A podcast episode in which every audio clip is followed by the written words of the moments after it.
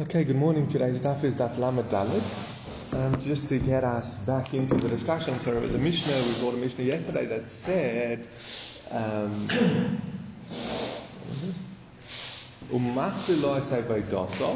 when someone's taken a neder against benefit from his friend, he's still allowed to return his lost object. And then it says, However, if it's a place where the practice is to be paid for it, you have to give that money to Hegdesh, to the Beis Hamikdash. Now, what gets confusing is firstly, who's getting the benefit when you return a lost object? And secondly, is that payment considered a hana? If um, and in what scenarios would it be considered a hana? So just to raise some of the svaras that come up in the discussion, obviously you have to see at which stage we're using, we're applying which ones. On the one hand, so to have a lost object to returned to you when you're not allowed to get benefit from the person is maybe he's helping you. But on the other hand, it's, he's just giving you back your item. So what have you really gained? That's the one way of looking at it. Or, the, or I mean, you can look at it the other way, is that at the end of the day, it was lost and he's given it to you. Um, the second story that comes up is, again, receiving money to return the item, if that was the practice, you, you, I mean, on the surface, you can say very clearly there is uh, there. Can you please? Um, very clearly, there is a hano, you're getting paid for returning the lost object. But on the other hand, it's just for the time you lost doing the mitzvah of returning the lost object. So, what's the. So, again, there's no real hano, so maybe you should be allowed to receive it. Um, yeah, so those are those are two of the points that come up. Obviously, we'll go through it and we'll uh, explore when they apply and how the different opinions. Yesterday we mentioned the machlokes, we mentioned, but I think let's just go from there again. It's Lamed Gimel Lamed Beis, 33b, about the eighth last line. So he says, Yami Again,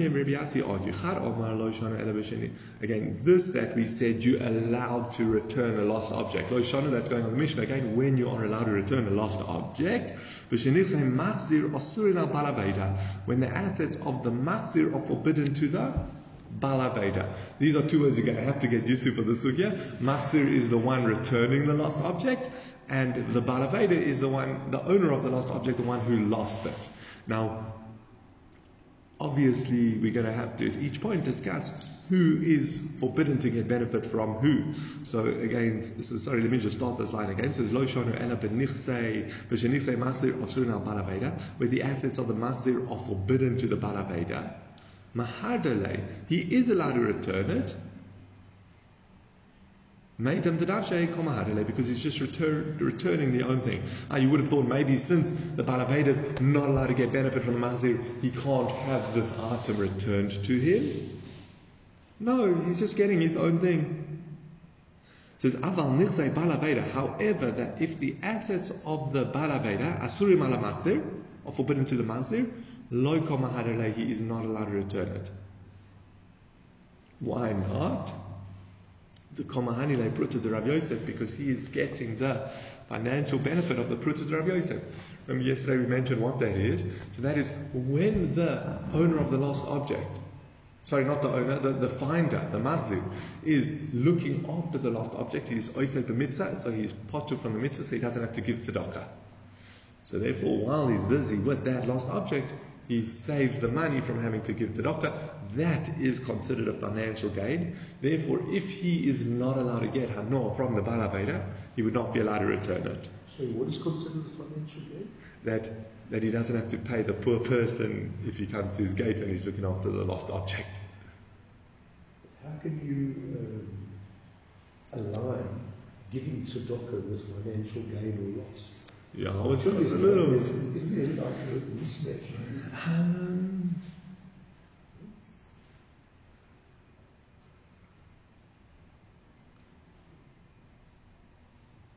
yeah, I, I, hear the question. I was thinking about it a little bit. It shouldn't be viewed as, oh look, I saved. Oh look, that beggar skipped me in, the, you know, walking in the traffic light. Oh, turned green just in time. Look how much money I saved. I don't know if that's the. Um, is that uh, at the end of the day you did save another few rand, ten rand, a sandwich, whatever it is. Again, whether you should, whether that's how you should be approaching it is definitely uh, not ideal. You should, as Jews, we know, yeah, not necessarily where we're at, but uh, ideal is we should be looking for the opportunity to do chesed and tzedakah. The point is that you're, you're going to give the tzedakah anyway, whether it's to that guy at the robot or you're going to give it to the next guy. So that we could debate because you can, this that we say you give whatever 10, 20% of your money to tzedakah, even if you've given that, if someone poor comes to you, you might still be obligated to give them. It's almost, there's the one obligation when a poor person asks you for money, and then there's a, a distinct obligation. Again, horrible to be using the words obligation in this context, but at, at, at the end of the day, that's the perspective we're looking from now. So there's one aspect, let's call it aspect of the mitzvah of tzedakah, when someone comes and asks you, they're hungry and asks you for food, or someone comes, or you're looking for the opportunity to give 10 to 20% of your wealth away. So maybe that, that you might still be obligated regardless of how much you've already given. Um, yeah, so, so it is a difficult one. Um, but that's. Uh, so, so, so I think that would be the aspect we're referring to, at least this independent amount, that, uh, this independent charity that you have to give, regardless of how much you've already given. If it's someone asking you, someone actually poor comes and needs and necessities, and they come and ask you for it. Um, so that's the one side. Again, that there is a financial benefit to having a lost object, and therefore you are not allowed, you're not allowed to return it if you're not allowed to get benefit from the balaveda. That's the one opinion. Omar, and the other one says, no, even where the assets of the balaveda are forbidden to the mahzir, and the mahzir is not allowed to get benefit from the balaveda, he is allowed to return mishum pruta to Rabbi Yosef, lo because this prut of Rav Yosef is not common. Again, as we mentioned yesterday, again, contra Tosfos is, uh, is very easy because they hold that only when you're actively involved with taking care of the Aveda are you exempt from giving tzedakah. So how, out of the day, how, how long are you spending looking after the actual Aveda? It's uh, five minutes in the morning when you feed it, um, five minutes in the evening when you feed it. You know, how much time are you actually spending on it? And then What's the chance of the Oni actually arriving at that point? So that's easy to understand. That's why Shchiach, we don't really consider it a financial gain because not really gaining financially.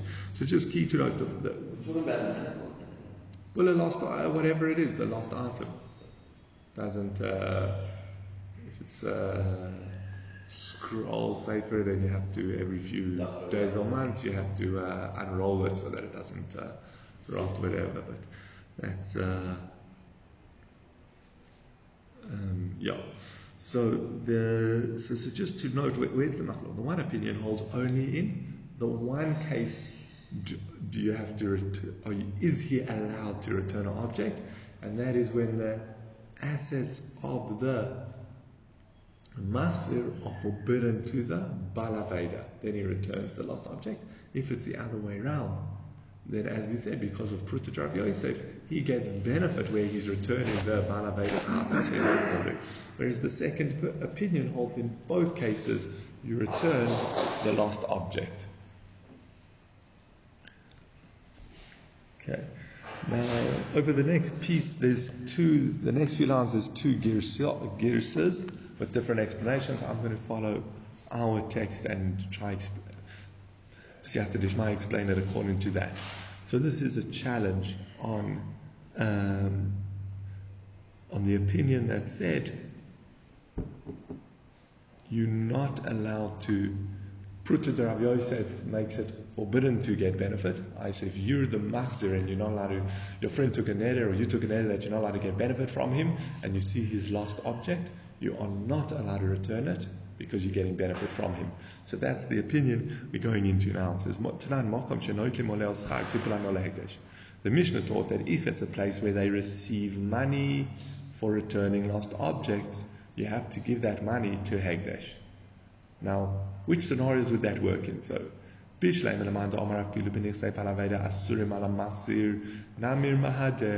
Ah, this makes a lot of sense according to the opinion that in neither, in both cases, you're allowed to return the lost object. What I mean by both cases?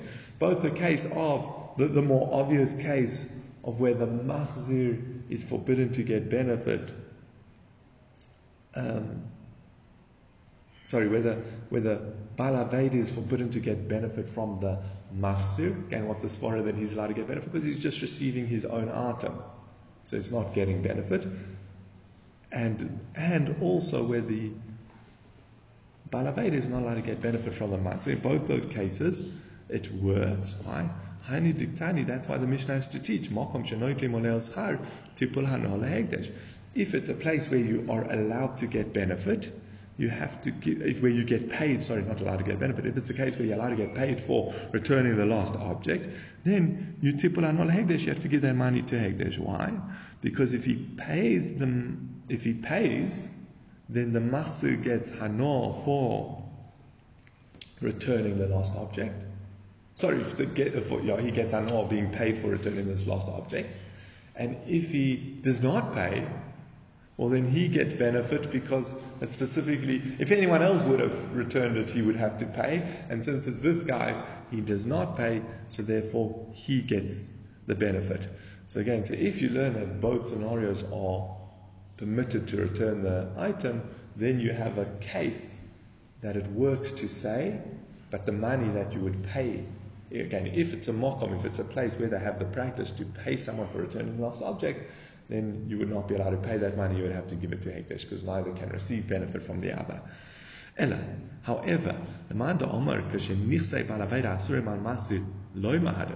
according to the opinion that if the assets of the Balaveda are forbidden to the Mahzir, he is not allowed to return it. Again, why was he not allowed to return it? Because of that was the Pruta Rav Yosef, the Hanor he gets. So by returning lost object, he is getting hanor from his friend who he's not allowed to get hanor. So again, so he's not allowed to return it. And my tipul hanor lehegdesh. Why is he? Uh, why should he have to give the money to hegdesh? What? What's that? Um,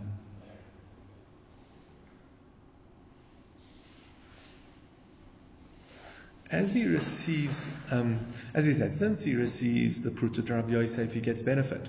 So when the Mishnah says that he's allowed to return the Aveda, okay, which case must it be? Okay, we're saying this is the version that where the assets of the Balaveda are forbidden to the Mahzir, he's not allowed to return it. So when the Mishnah is discussing it, it must be a case where the assets of the Mahzir are forbidden to the Balaveda. So it's where your friend is returning the item to you and you're not allowed to get benefit from him. Now remember we said he's allowed to return the item because it's just returning your item to you. You're not getting, you're not really getting anything. However, then the Mishnah comes along and says, if it's a place where they paid for it, you have to give that money to Hagdash. Why not? Why can't he pay you? Why can't you pay him? He's not allowed to get, you're not allowed to get benefit from him. But he's allowed to get benefit from you, so why can't you pay him? So, so if you learn that side of the machlokes, then our Mishnah proves is a question on it. Okay, if you learn the first version that it's, a, it's either way you can return the lost object, then we very easily establish the case. But if you learn this version that the, you are not allowed to return the lost object where the Balaveda's property is forbidden to you, again because of Pruta Rav Yosef, when the Mishnah is discussing a case that you returned it and now you have to give the money to Hegdesh, it must be the other case where you are allowed to return it, where the assets of the Mahzir are forbidden to the Balaveda. But then why can't the Mahzir receive money for returning it? Why should you have to give that money to Hegdesh? So the Gemara answers, no, you can explain. Achadet ktani. It is going on both of them. Um, the sorry, not both of them. Chada. It's only going on one of the parties. I. What it means, what we mean by that is where the mm, the machzir, you're right. The machzir could always receive the money, and if you if he wants the money, then the Balabeda would pay him like his, like the practice of that place to pay someone for returning a lost object. Understand? It's only going on one of the parties is that if the Machzir doesn't want to receive want to receive payment, he's like, no, it's the mitzvah of Hashavas Aveda. I don't want to receive payment for it. I want to do it uh, sincerely and lishmo. Then the Balaveda can't keep them. Theoretically, the Balaveda should be paying him. But he can't. Now, this guy said, You know, I don't want the money for doing the mitzvah. So the Balaveda has to take that money and give it to Hegdesh so that he's not getting benefit. So that's the way of explaining this machlokas. Again, so you're right. There will never be a case, according to this opinion, where the machzir is obligated to return the item and he doesn't receive and he has to give the money to Hegdesh. There'll never be a case. That's it. It's only going on the one party. There is a time where the one who is the Balaveda might have to give Tipul Hanola Hegdesh, give the money to Hegdesh. Um, there is a whole different version in the Ran, but I think the sugya is tricky enough, even though it's very short. Let's go through the rest, and we'll see at the end. Maybe we'll come back to it, but probably rather rather have a shorter shiur that's slightly clearer than a longer shiur with more. Uh, and this is what I'm thinking. Rather have a shorter shiur that's clearer than a longer shiur with, or than a normal length shear with all with more tricky uh, parts to it. How did one of my students raise some? There are a lot of moving parts in this as you can already tell. So uh, we don't have to introduce more moving parts to it. Um, different text in the Ran and what the differences would be, but it, it's uh, just why I'm mentioning it is because we generally do. I generally read and explain the Gemara according to the Ran, but the Ran has a slightly different girsa, different text of the Gemara, which explains differently, and it has subtle ramifications in how it comes out, which is, I mean, always fascinating in its own way. But let's let's go on. So that's the first version. Let's just get what principles have we focused on in this version. Firstly, there's a machlokes whether in, in this version everyone agrees if you if you're not allowed to get benefit from the balaveda, you're allowed to return the item. Sorry? No, no, no. Other way. That's the way the machloket is. If you're not allowed to get benefit from the balabeda, there's a machloket, are you allowed to return the item? Why? Do we consider Prutit as a hano or not? It's so unlikely that you actually get that benefit that maybe it's not considered a hano. That's the machloket. Both opinions agree where the assets of the machzir are forbidden to the balabeda. Are you returning this lost object to someone who's not allowed to get benefit from you, you are still allowed to return it because we don't consider that a benefit because he is just receiving his own item. Okay, and then obviously then you have to calculate when would you apply tipul hanola hegdesh. What scenarios would it actually be relevant for the Mishnah to teach that he would have to instead of well receiving the money or instead of giving the money he would have to pay it to hegdesh Yeah. Yeah, you give somebody back their wallet that they lost it for two days, you see that you'll ask them if they're not receiving benefit from their wallet now.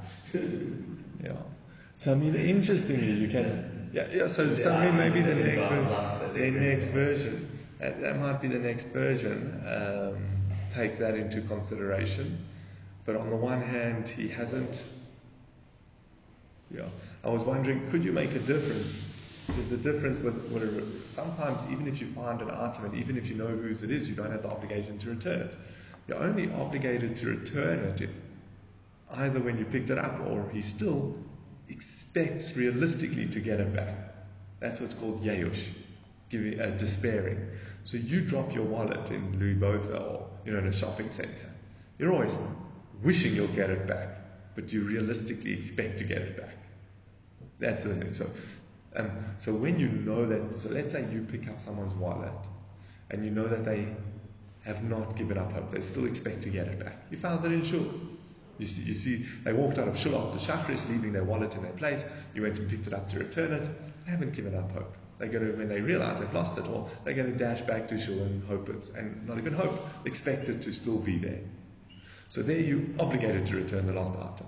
However, let's say you find it later that evening or you find it in a shopping center or something like that, where he's clearly, by the fact that he doesn't have it, he's given up hope on getting it back.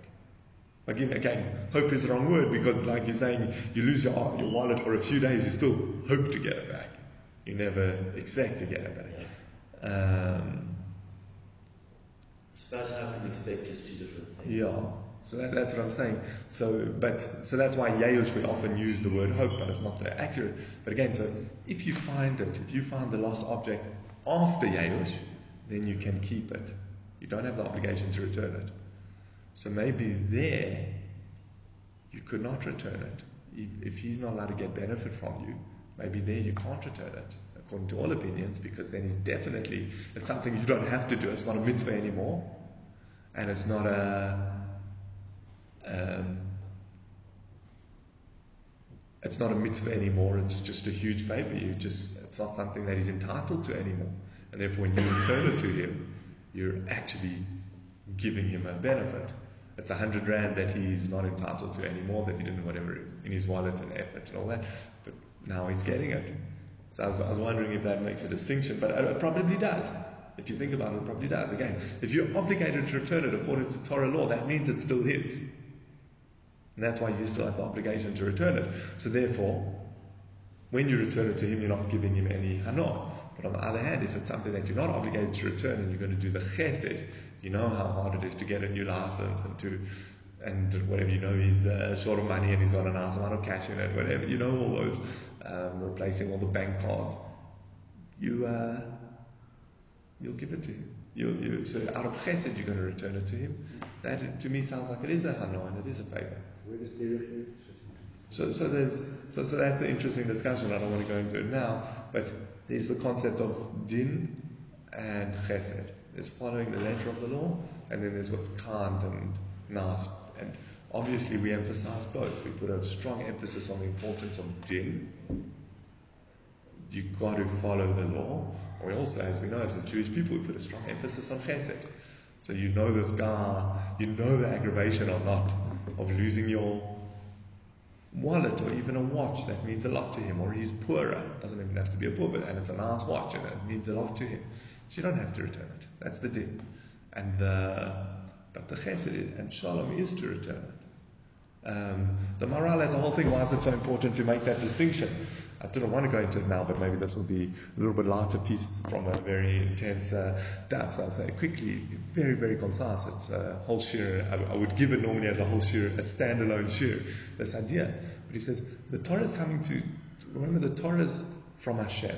It's not what necessarily makes sense on the surface. It's not just to fulfill the requirement of derech eretz and etiquette and manners. It's on a much it's, it's functioning on a much higher plane, what's, what he calls seichel, godly intellect. So, so what's the godly intellect about He says, what's considered, what makes something yours? Because you want, you have to, you have possession, but you have to be aware that you are not your property. You are not your money, and your money is not you. You're distinct from it. And therefore, what makes something yours is he gives two factors. He says, either that it's in your control, or that you and that you, well, yeah, it's, it's in your control and you consider it yours. As soon as you lose both of those factors, it's not yours anymore. And that's what the Torah, that's what you need to know that. You need to know that your money is not intrinsically part of you. So that if you lose your watch, your wallet in a shopping center, you, it's not in your control anymore. It's not in your home. And it's also, um, your home and it's also your mind doesn't consider it yours anymore because you don't expect to get it back. Why again? Why is it so? You're right. It doesn't sound like the kindest thing. You find my wallet and you know it's mine, and shouldn't you have to? Says no. It's important to realize these halachas that so that you create in your mind that awareness that you are not the same as your property, your possessions. However, then from your side, from the one who finds it, there is a chesed, there is a kindness, there is a shalom to go and to return it. So as soon as you mix those up, if you get confused and say, well, every time you find an item and you know whose it is, you have to return it, then you start blurring the lines between a person and his property. Again, it's all very subtle, but that's that we know the mitzvahs in the Torah are deep and subtle, and they touch on our neshamas, which are very refined, and our, or our godly intellect. So that's uh, so you're going to distort, blur the lines between this concept of me and my property. And that's, that's dangerous in its own right. People who can't distinguish between them and their property become very materialistic. They become, uh, you know, it's, a, it's, it's heading in its own way down a bad path. So from his, from a personal aspect, you have to be aware of the din. You have to know, and I think this, this stems to all areas of the Torah. You have to know what does the Torah require of you? What's the obligation? You might not always know the reason, but there's a, there's a, whether you want to call it a lesson, a godly intellect in, in that way of thinking. In when the Torah says you're obligated to do this or you're forbidden to do this. There's a godly intellect behind why we're living our lives like that. But then there is definitely room for chesed and shalom and uh, tzedakah and rachamim.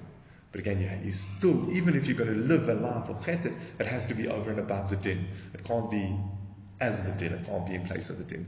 It's a beautiful, profound idea, but very uh, uh, something yeah, like, like I said, I would normally give it as a whole share, but let's um, let's go on. Um, ik de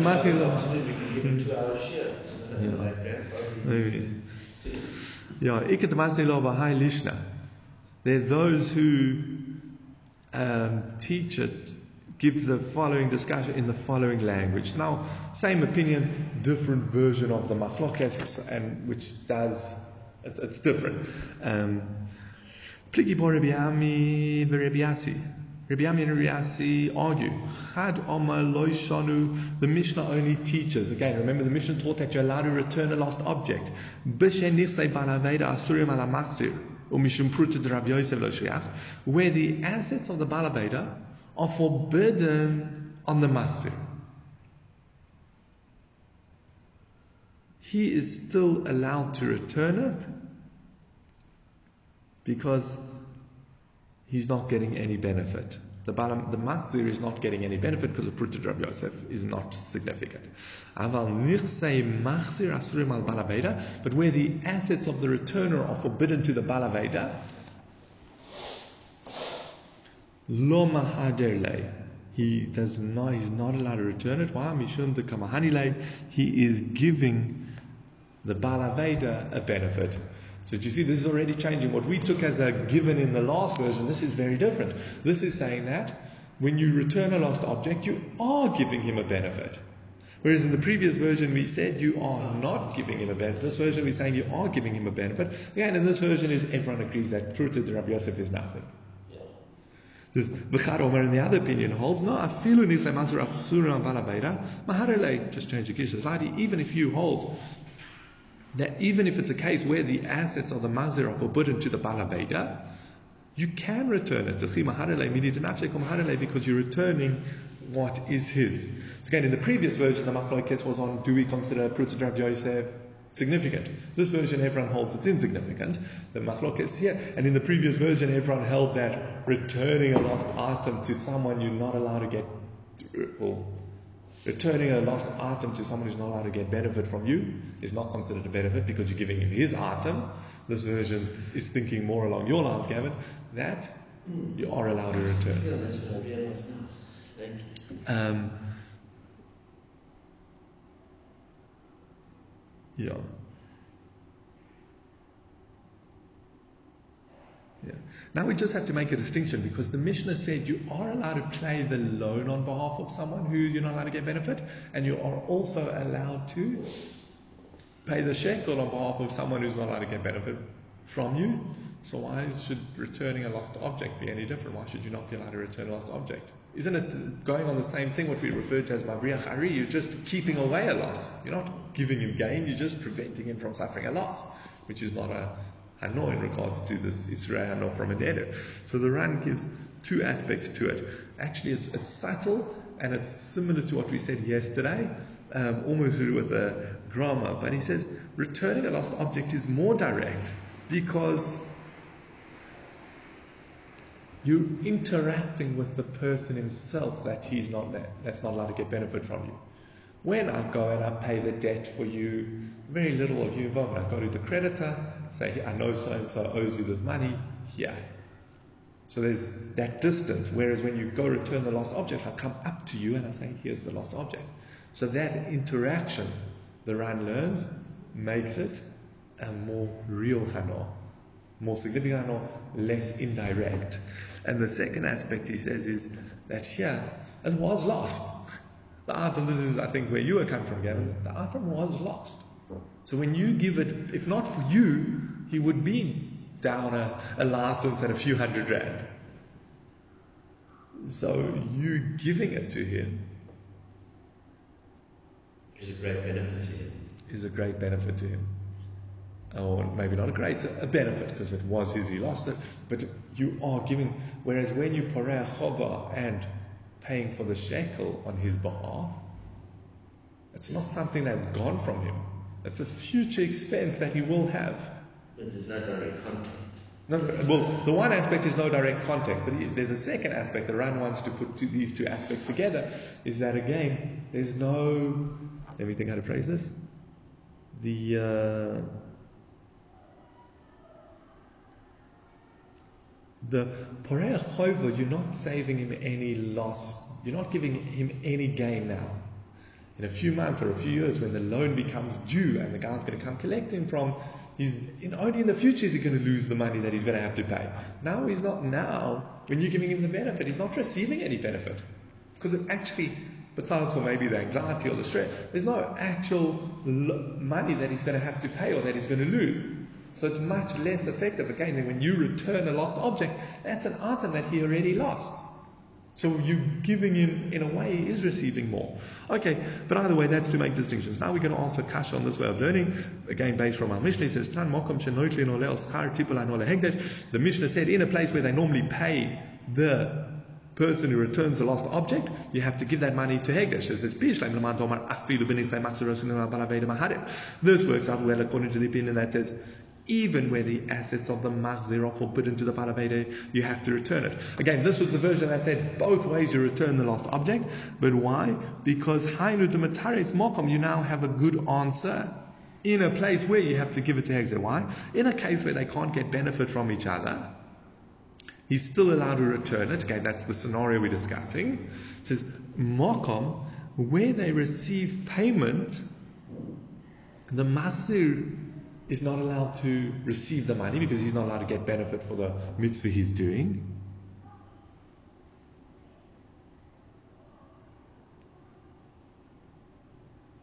Oh, sorry, sorry. The Mahzir, as we said, is allowed to receive payment. The Mahzir is allowed to receive payment because that's not a anor, that's just, again, it's, a, it's an exact payment for what he did. He spent time returning this lost object, so he gets paid, so that's not an anor. But there is still the scenario where if he doesn't want to accept the money, the Balaveda has to give it to Hegdesh. Why? Because he's then gaining from this guy who he's not allowed to get benefit from returning it. So he'd have to. So we have a case where you can apply the principle in the Mishnah, mokom, um, mokom she, what's it, she, yeah, where someone takes payment for, we do have a case that it works. It says, al bala veda, just filling in a few words. According to the opinion that the assets of the mahzir are forbidden on the bala veda, lo mahader, he is not allowed to return it. So, therefore, the Mishnah is allowing the returning of that. Where the Mishnah allows the returning of the of the Aveda, it's only where the Nichsei Balaveda or Osal ala Mahzir, where the Mahzir is not allowed to get benefit. That's the only time you're allowed to return a lost object. Um, is that correct? Yeah. Um, then, heichi metaritz mokom, how are you ever going to apply the case of tiplan or hegdesh? Again, we're discussing a case where the only time you're allowed to return, this because this is the case, again, if it's a case where you're not allowed to return the lost object, well then there's no discussion of what do you do with the money that you're going to pay for returning it, because he's not returning it. So it must be the case where you are allowed to return the lost object. And what's that case is where the assets of the Balaveda are forbidden to the Mahzir,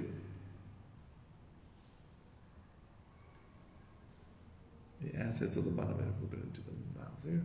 Yeah, why can't the Mahzir receive payment? That's the question. Um, And therefore, when is there a case of tipul hanola hegdesh? And that's what the Gemara answers. It's kasha. You're right, it's difficult. It is difficult. Again, this version's viewing receiving payment for returning the lost object is not a hana because it's direct. Remember, we discussed a few days ago if it's a an item that's hard to sell, who gets the benefit from the sale? The uh, the seller. Something that's not in high demand, something that's high, in high demand, who gets the benefit? The lokach. What happens if it's a neutral sale? Well, they're not really getting benefit. It just is. Whether you go to, I'm, I'm assuming this is the case, whether you go to Spar, Kosher World, uh, Sasko bread is going to be 15 Rand a loaf of bread.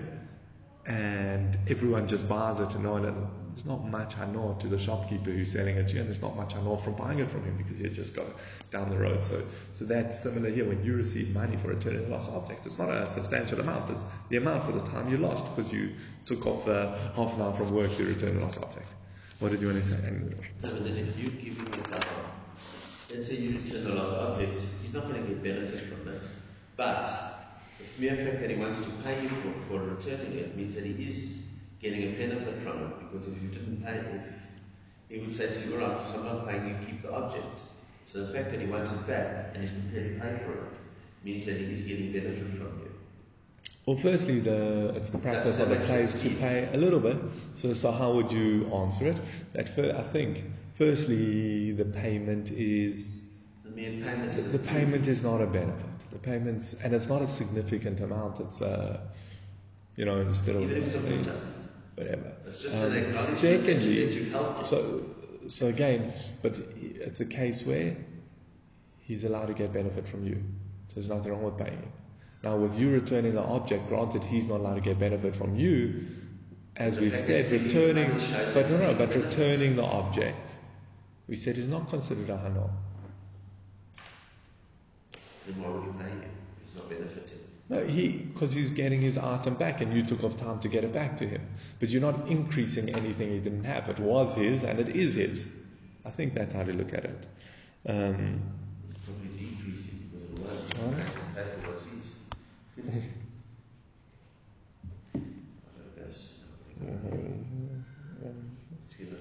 Okay, not going to go he paskins, but so Omar Rabba, top of the new page, new sugya, Omar Rabba hosted a fun of kikar shel hefker.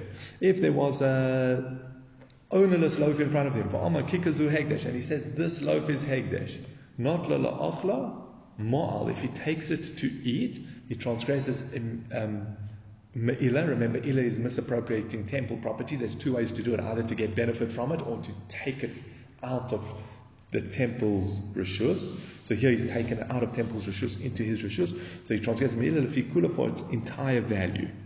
He says, lo if he just takes it to bequeath to his sons. So he said, look, oh, look at this item I found. Beautiful watch. I don't need a watch, but you know what? I'm going to take it and I'll add it to the Yerusha for my children. He says, what does he then?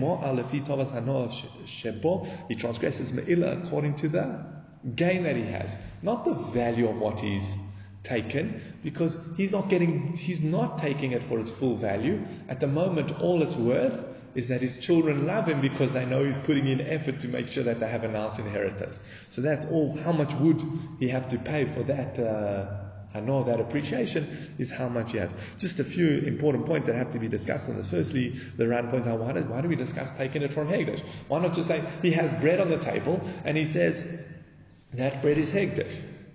So the Ran explains because in that case, if you would you declare that bread hegdesh, you're now looking after it for the for the Beis Hamikdash. So if you pick it up to eat, it hasn't left from your table to your hand. It hasn't changed rishus. So you wouldn't transgress me'ilah. So it has to be a case of where the item is hefker. Now when it's lying on the the I don't want to say on the floor. It's in a packet on the floor, and you say, "Oh, that loaf of bread is going to is hegdesh."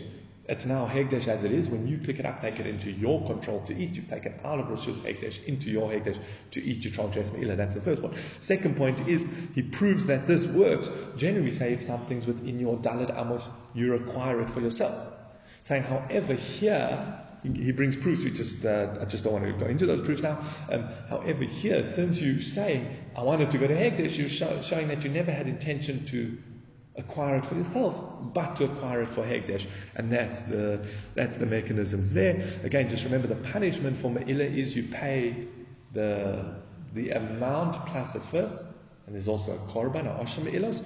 So here again, how much would he have to pay? If he took it to eat, that he's taking this loaf of bread out of Hegdesh, he's basically stealing from the Beis Hamikdash, he has to pay back the full value of the bread plus a fifth. If he's taken it for Yerusha, again, it's a token amount, or closer to a token amount, the benefit he gets from his children knowing that he tried to get something for the Yerusha. Now, another question. What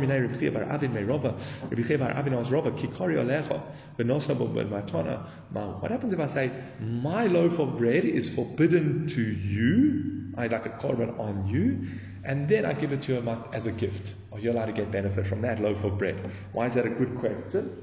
Because I said my loaf of bread.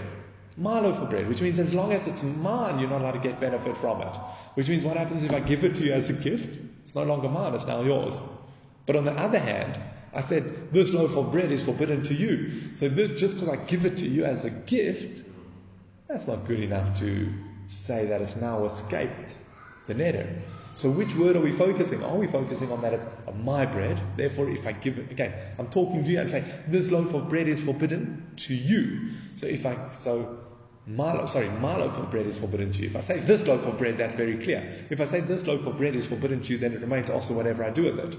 And maybe if I sell it to someone else, it might not be, but we're not going to go into that. But this loaf of bread would remain also to you. If I say my loaf of bread is forbidden to you, and then I give you the loaf of bread. It's no longer my bread, but on my hand I said forbidden to you. So maybe it should still be forbidden. So and that's what the so was kikar kikori omar lo ki aise b'shusu huda asur.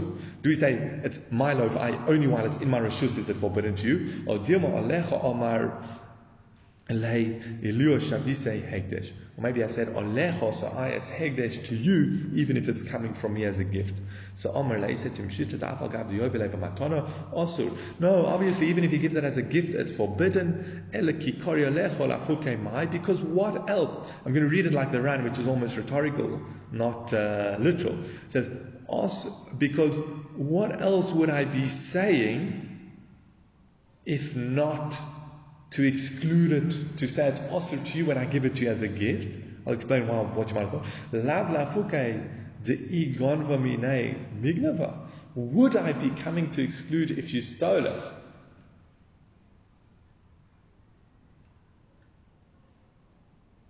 Um, so again, the, the, the explanation for this is that when I say my loaf is forbidden to you, I can't be saying this is almost a presumption. I can't be saying when I invite you for lunch, because obviously that's when you can't get benefit.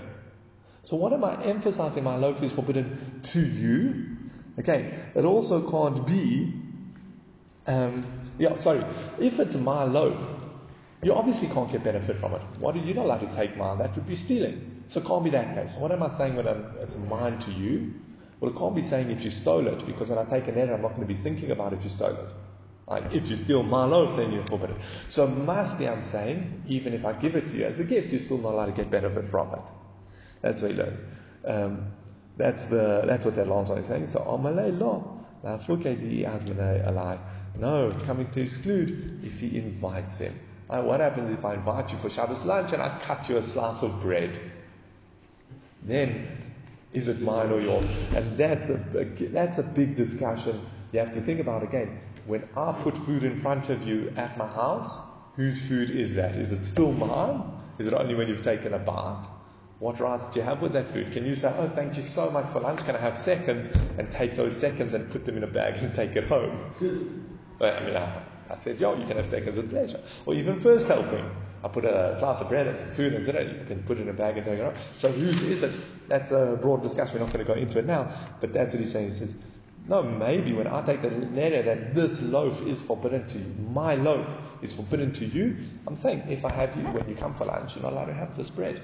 But if I gave it to you as a gift, well, it's not my loaf anymore, so maybe you would be allowed to get benefit. Okay, we'll leave it there for today.